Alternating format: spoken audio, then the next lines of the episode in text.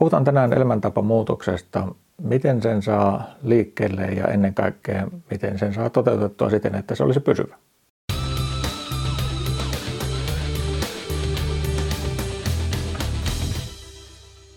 Morjesta morjesta ja tervetuloa uuden Vellokki-podcastin pariin. Tänään mennään siis taas audiopainotteisesti myöskin YouTuben puolella ja audioraita jaellaan tupen lisäksi myöskin suositumpiin podcastipalveluihin, kuten Spotifyhin. Multa on kyselty, kun mä oon kertonut, että mä oon entinen sohvaperuna ja vasta aikuisena ruvennut liikuntaa harrastamaan, niin on kyselty, että miten tällainen tapahtuu, miten sen saa sen alkusysäyksen ja miten sen saa tapahtumaan siten, että se olisi niin kuin pysyvä. Monestihan oli se sitten kyse vaikka ruokavaliosta tai lahduttamisesta, liikunnan lisäämisestä, niin monestihan sen alkusysäyksen kyllä saa, mutta sitten kun se alkuinnostus siitä lopahtaa, niin se homma tuppaa sitten palautumaan takaisin niihin vanhoihin uomiin. Ja tässä se varmaan onkin se kiperin kysymys, että miten tämän saa jäämään niin sanotusti päälle elämäntavaksi. No mä voin tosiaan puhua omasta kokemuksestani. Ja jos lähdetään tarinaa valottamaan ihan sieltä lapsuusvuosista lähtien, niin sieltähän monet tämmöiset tavat on peräsi tottumuksista, kotikasvatuksesta ja niin edespäin. Ja itse kun on maalla asunut, niin sehän oli siis hyötyliikuntaa, mitä maalla tehtiin. Ei kukaan lähtenyt puntasalille tai hölkälle. Itse asiassa jäänyt mieleen Enovainaan kommentti, kun tuli meille joskus kylään ja näki jonkun juoksijan siellä, että ei sitä ennen vanhan tien pielessä juostu, ellei ollut jollakulla lehmä ojassa. Niin kuin vasta sitä sen aikaista ilmapiiriä, että se hyötyliikunta riittää. Niin kuin se varmaan riittikin siihen aikaan, oli fyysistä maatalojen hommat. Mutta tota, eihän se nyt sitten, kun minäkin koulut kävin ja toimistotöihin siirryin, niin eipä se yhtälö nyt sitten enää toiminutkaan. No kouluajosta sen verran, kun on puhuttu julkisuudessa taas tuosta koululiikunnasta, niin kyllä se omallakin kohdalla oli niin kuin omiaan pikemminkin lannistaan kuin kannustaan, että kun kaikki niin kuin mitattiin ja kellotettiin, pistettiin paremmuusjärjestykseen. Ja sä kun olit aina siellä häntä päässä, niin eihän se nyt sitten ihan kauheasti kannustanut. Et se oli melkein niin kuin semmoista, että samat metodit kuin kilpaurheilussa. Että jos et sä pärjää, niin oothan nyt aika paska, no niin kuin suoraan sanoen. Se oli niin kuin se fiilis. Ja ei sitä nyt kauheasti kaareltokaan, että kyllä niin kuin opettajakin sen sitten sen kaapin paikan osoitti, että oletpas huono. No, nykyään tämä asia on onneksi niin kuin ihan eri tolalla, mitä on omien lasten koululiikuntoja seurannut, että mennään niin kuin sen semmoisen liikunnan ilon kautta ja tavallaan haetaan sitä semmoista elämäntapaa tai asennetta ylipäätään, semmoista liikunnallista asennetta ja tutustutaan eri lajeihin ja tehdään niin kuin, pidetään hauskaa liikunnan parissa. Se on ihan eri lähestymistapa, että siinä suhteessa kyllä menty niin kuin paljon eteenpäin tuossa hommassa. Ja kyllä se tosiaan niin paljon sitten nujersi, että ei kyllä minkään näköistä kiinnostusta ollut mihinkään liikuntaa.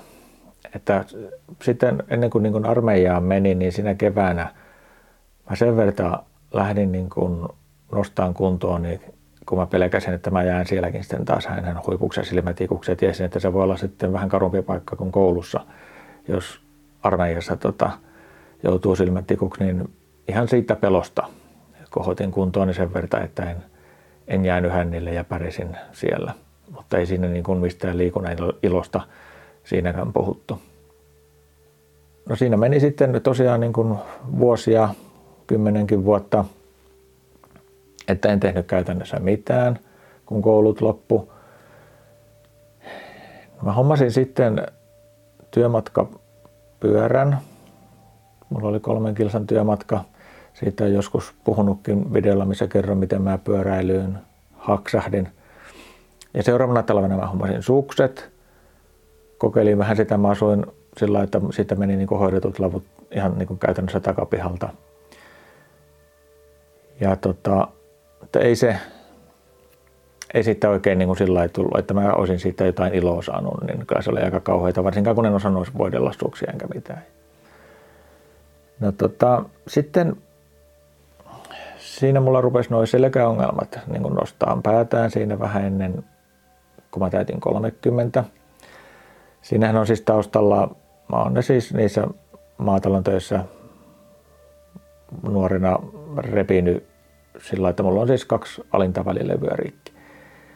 Ja se rupesi sitten vaivaan enempi ja enempi ja se rupesi sitten oikeasti niin kuin ihan jo arjen olemista haittaamaan. Ja kävin sitten lääkärissä, sitä kuvattiin ja tutkittiin ja kokeiltiin kaiken näköisiä hoitoja.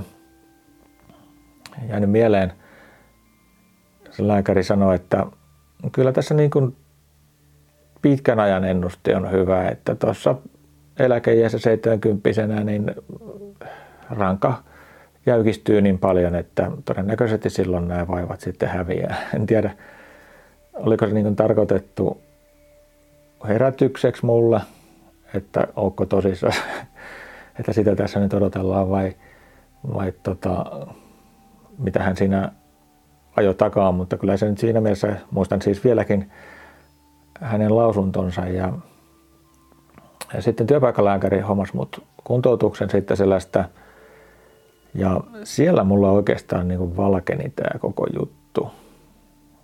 Se oli siis tämmöinen varhauskuntoutus, ASLAK-kuntoutus, jolla yritettiin niin kuin saada, että mä pysyisin työelämässä mukana. Ja tota, siellä kun puhuttiin paitsi nyt liikunnasta, mutta myöskin tämmöisestä kaikesta mm, hyvinvointiin liittyvistä asioista, ravinnoista ja kaikista, niin tota, se mulla jotenkin niin kolahti se asia, että mulla oli semmoinen ajatus ja asenne siinä jo kilpistynyt, että jotain täytyy tehdä. Ja siellähän kokeiltiin monia eri lajeja ja niistä jäikin mulle sillä päälle, että kyllä mä sitten sen, sen jälkeen jo pyöräilinkin, mutta että talvella hiihto oli ykkösjuttu. Kuntosella kävin erilaisissa jumpissa, jopa miesten aerobikki tunneilla. Olen myös esiintynyt yhdessä liikuntajuhlassa miesten aerobikkiryhmässä, joka nyt oli vähän semmoinen puoli herjalla tehty juttu sinne oikeiden aerobikkiesitysten väliin, mutta tota, onneksi siitä ei ole mitään tallennetta jäljellä. Sitten oli kuntonyrkkeilyä, sauvakevelyäkin joo ja retkiluistelua ja kaikenlaista. Kuntosalia tietysti ihan niin kuin lihaskuntoa. Ja se lihaskuntohan siinä oli niin kuin se mun selkääni A ja O, että sitten sitä vatsa- ja selkälihasta lähdettiin niin kuin parantaa, jotta se tukisi sitä rankaa ja selkäkippi, että sillä sain sitten sitä painetta siellä välilevyssä aina, aina sitten niin kuin helpotettua sitten, kun se akuutti tilanne oli, mutta sillä se sitten niin kuin lähti jäämään taka-alalle ja siinä ehkä se, kun puhutaan siitä, että mikä sitä motivoi jatkamaan, niin kyllä se omalla kohdalla ainakin oli se, että huomas, että siitä oikeasti on apua. Tietysti primäärisesti niihin selkäongelmiin, mutta myöskin niin kuin tämmöiseen yleiseen vireyteen ja tämmöiseen oli parempi olla. Ja tota, kun tämmöisen kynnyksen yli pääsee, niin sitten se lähtee kyllä ruokkiin itteensä endorfiinit ja muut liikunnasta tuleva hyvä olo, niin, niin kyllä lähtee sitä motivaatiota sitten kasvattaa ja tavallaan jatkamaan sitä hyvässä mielessä kierrettä kyllä siinä mielessä täytyy sanoa, että se yhteiskunnan satsaus siihen kuntoutukseen niin on kannattanut omalla kohdallani, että olen pysynyt työelämässä ja, näin edespäin. Siihen aikaan oli Ylellä telekkarissa tämmöinen kuin Suora linja ohjelma, joka oli muistaakseni jotenkin niin kuin pohjautuu some yhteydenottoihin. Tai mä kirjoitin blogia siihen aikaan ja kirjoitin tästä liikunnallisesta elämäntavastani blogia ja tota, muhun otettiin sitten yhteyttä Yleisradiosta ja mä esiinnyin siinä ohjelmassa. mulle tuli paljon yhteydenottoja siitä, että miten tämmöisen voi tehdä siten, että se on niin pysyvä, ettei se jäisi siihen hetken huumaan. Että pitäisi mun nyt niin tehdä tämmöinen äkkikäännös, hylätä kaikki entinen ja ruveta niin kuin täysin niin kuin uusille urille kertaheitosta. Niin kyllä mun mielipiteeni siihen on, että tuskin semmoinen täyskäännös onnistuu. Että kyllä se pitää niin kuin pikkuhiljaa lähteä viemään pienin muutoksen kohti sitä tavoitetilaa. Että jos ajatellaan vaikka sitä liikuntaa, niin kyllähän sä joudut siinä heti niin kuin epämukavuusalueella. Jos sä et sä ole liikkunut ja sä lähdet, oli se sitten suksella tai pyörällä tai millä tahansa, vaikka hylkälle, niin ihan kauheitahan se on. Tulee hiki ja henkeä ahdistaa ja rinnasta pistää ja lihaksetkin tulee kipeäksi. Ja, niin jos se on tämä se feedback, niin et sä sitä jatka. Eli kyllä se täytyy niin kuin, okei, sun täytyy sietää sitä epämukavuutta jonkin verran, jotta sä pääset siitä alusta yli. Mutta tota, vaikka sitä laihduttamista, niin jos on koko ajan on nälkä, niin kyllä sä ennen pitkään ratkeet. Eli tota, se semmoinen niin kuin pienissä erissä tehtävä siedätys, että tähän uuteen tavoitetilaa kohti, niin se niin kuin varmasti toimii paremmin. Eli silloinhan se mullakin itsellä kävi, että niin kuin vuosi vuodelta se liikunnan määrä alkoi lisääntymään. Ja silloin kun sä saat sen ikään kuin sen fiiliksen, että se, tämä toimii mulla, mulla on parempi olo, mä jaksan paremmin, niin sittenhän se motivaatio kyllä jo löytyy. Eli kyllä se niin kuin tämmöisen tätä kautta mä sitä lähtisin tekemään, enkä, enkä yrittäisi tämmöisiä poppakonsteja ja äkkikäännöksiä tehdä. Että siitä on helppo sitten kääntyä takaisin. Se on sitten kanssa, että jos sulla on vaikka tavoitteena vaikka laihduttaa 10 kiloa tai ajaa 100 kilometriä pyörä, juosta maratoni, niin se kanssa on semmoinen, että se voi siinä alussa tuntua niin tavoittamattomalta ja kaukana olevalta, että se voi jo lannista. Eli silloin mun ohjeeni siihen olisi se, että palastelee sen tavoitteen niin kuin pienempiin osiin. Eli jos sulla on se 100 kilometriä tavoitteena, niin tavoittelet ensin vaikka 10 tai 20 kilometriä. Ja sitten kun sä oot sen saavuttanut, niin sitten vaikka 150. Eli ei se elefantin syöminen tässäkään kerralla onnistu, vaan kyllä se täytyy niin kuin palastella osiin, tehdä osatavoitteita ja tavallaan tätä kautta sä saat sitten niitä onnistumisen elämyksiä, että jes, mä sain tämän ensimmäisen tavoitteeni täyteen, joka motivoi sitten jatkamaan kohti sitä seuraavaa. Eli ihmismieli tarvitsee välillä, välillä tämmöisiä porkkanoita, jotta se sitten jaksaa puurtaa. Mikä muu siinä voisi auttaa motivoida jatkamaan, niin ainakin tämmöinen kirjanpito on mulla ollut hyvä, että mä seuraan, miten homma edistyy. Toki siinä näkee sitten senkin, jos se ei edisty, mutta jos sen saa niin kuin osavalle kantille, että se ei ole niin kuin ahdistavaa, vaan kannustavaa se, että mä kirjaan kilometrejä tai kiloja tai kaloreita tai mitä mä nyt kirjaankaan tunteja ylös, niin se, että mä saan taas tehtyä jonkin merkinnän, joka edistää tätä asiaa, niin toimii niin psykologisesti oikeana kannustimena. Nykyään on hyvä, kun on kaiken näköisiä appeja ja sovelluksia ja vaikka mitä, niin ei tarvitse välttämättä kynäkirjanpidolla tehdä, joka on ihan ok sekin, mutta että niin appeihin on tehty just kaikkea semmoinen pelillistämisen ja visualisoinnin ja tämmöisen kautta, missä on sitä kehitystä mukavaa seurata ja mielekäs. Ja yksi on sitten vielä toi, että jos sulla sattuu olla jonkinnäköistä niin kuin vertaistukea, joku ihminen, joka on samassa tilanteessa – tietysti kaikki paras, jos se on siinä jossain naapurustossa tai muuta, että sä pystyt vaikka niin kuin yhteislenkkiä sopiin ja näin, niin se on kyllä myös tosi hyvä.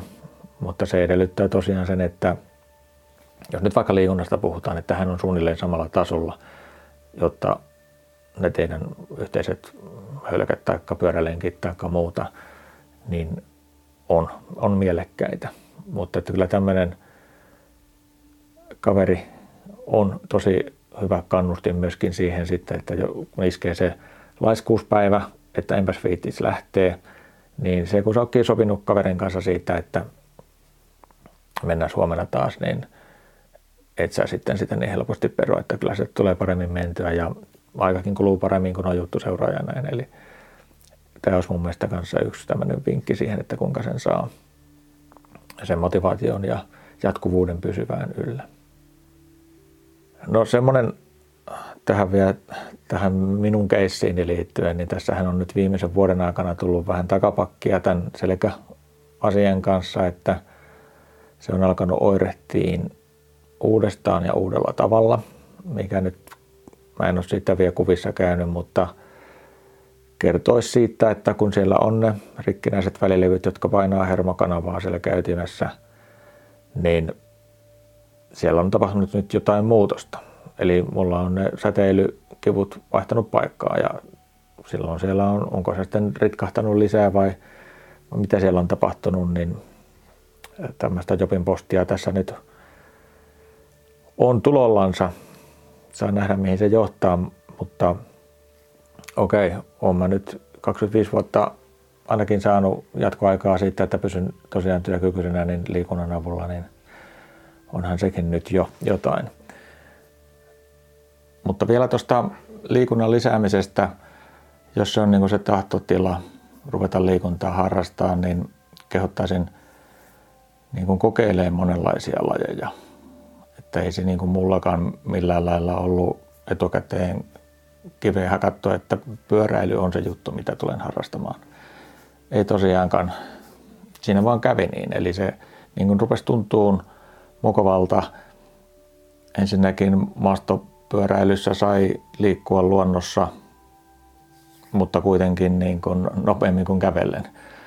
Kävely, siihen mä en ole saanut ikinä niin kuin sillä lailla, kun okei, okay, jossain vaelluksilla, missä niin kuin määränpää, mihin mennään, niin se on ihan hienoa hommaa, mutta sitten tämmöinen niin kuin kunto, lenkkeily kävellen, niin ei onnistu kyllä liian tylsää. Sitten taas maantiepyöräilyssä kiehtoi niin kuin se, että kun rupesi niin kuin havaitteen, että ei hitto, että lihasvoimin pääsee niin kuin melkoisia matkoja, että just joku Näsijärven ympäripyöräily, että se on siis mahdollista tehdä lihasvoimin. Mutta kyllähän mäkin niin tosiaan monia lajeja kokeilin ja jos lääkäriä kuuntelin, niin sillä oli niin kuin tuon mun selkäni vuoksi pari suositusta. Toinen oli perinteisen tyyli hiihto ja toinen uinti. Ja no siihen hiihtoon mä sitten lopulta sain sillä tuntumaa ja makua ja se alkoi tuntua hyvältä sitten, kun vähän tekniikka kehittyi tietysti ja sitten tota, opin niitä suksia laittaa sellainen, että mä sain sen mielekkääksi se homman. Mutta taas niin kuin esimerkiksi uinti, niin ei se, kyllä se sitten jäi siihen muutamaan kokeiluun, että tota, se nyt ei vaan tuntunut mukavalta, tai siis minusta omimmaltani. Eli kannattaa hakea ihan ennakkoluulottomasti sitä, että mikä se voisi olla se mun juttu, ja kokeilla eri, eri lajeja, ettei aina mene sen valtavirran mukana tai se, mitä naapuri tekee tai mun kaveri suositteli, vaan yrittää niin kuin kuunnella sitä itsensä, että mikä tuo niin kuin hyvää oloa ja mikä on semmoinen, mikä motivoi lähteen uudestaan. Ja vaikka se nyt olisikin vaikka nyt pyöräily esimerkkinä, niin ei sitä tarvitse tehdä niin kuin muut tekee. Sä voit tehdä siitä ihan just sun näköisessä. Että jos sulla on vaikka jotain, just joku luontoharrastus, siihen voi hyvin yhdistää valokuvaus, geokätkentä, mikä vaan. Eli teet siitä niin kuin itsesi näköisen siitä liikuntaharrastuksesta. Se voi olla toki ihan hyötyliikuntaakin, että pyöräilen töihin tästä lähtien tai jotain. Mutta että ei niin kuin kangistu niihin kaavoihin. Puhutaan väärin pyöräilystä, mutta sehän on siis niin kuin vitsi. Ei semmoista ole massakaan kuin väärinpyöräily. Että kukin menköön niin kuin tykkää ja tehköön sitten oman näköisensä. Sen ei oikeasti ole väliä, että onko sulla montako prikkaa stemmin alla tai päällä tai, tai näin. Että mä ainakin ajattelen sen näin, että se on pääasia, että sä liikut ja teet sitä, mitä tykkää tehdä, jolloin siitä on sitten mahdollisuus kehittyä tällainen elämäntapa. Eli jos palataan siihen alkuperäiseen kysymykseen, että miten tämmöisen muutoksen saa aikaan ja miten sen saa pysymään päällä, niin siihen liikelle lähtöön tosiaan tarvitaan jokin tämmöinen, mulla se nyt oli nämä selkäongelmat, mutta tämmöinen niin kuin havahdus, tietoisuus siitä, että nyt tarvitaan jonkinnäköinen muutos tähän juttuun, että mun pitää asialle tehdä jotain. Että jos sen joku sulle vaan sanoo, että kyllä sunkin tarvitsisi vähän liikkua, niin se tuppaa menemään toisesta korvasta sisään ja toisesta ulos. Että se sun tarvitsisi niin kuin, sulla on niin sisäinen tarve, niin se niin on se lähtösysäys sille hommalle. Ja mitä siihen jatkuvuuteen tulee, niin tosiaan ei se väkipakolla pysy. Että sitä täytyy vaan saada rakennettua semmoinen itsensä näköinen ja se, mikä tuntuu itsestä hyvältä. Sun keho saa siitä semmoista positiivista palautetta siitä tekemisestä, että joo, näin kannattaa tosiaan toimia ja niin jatkaa sitten sillä tiellä. Eli tässä oli mun omakohtaisten kokemuksen kautta sovellettu tarina elämäntapamuutoksen toteuttamiseen. Onko sulla kokemuksia onnistuneesta tai vähemmän onnistuneesta elämäntapamuutoksesta? Tai jos jää jotain kysyttävää mulle, niin kirjoitelkaa tuohon YouTube-version kommenttikenttään. Kiitos kun olit mukana. Palataan asiaan taas ensi jaksossa. Moi moi!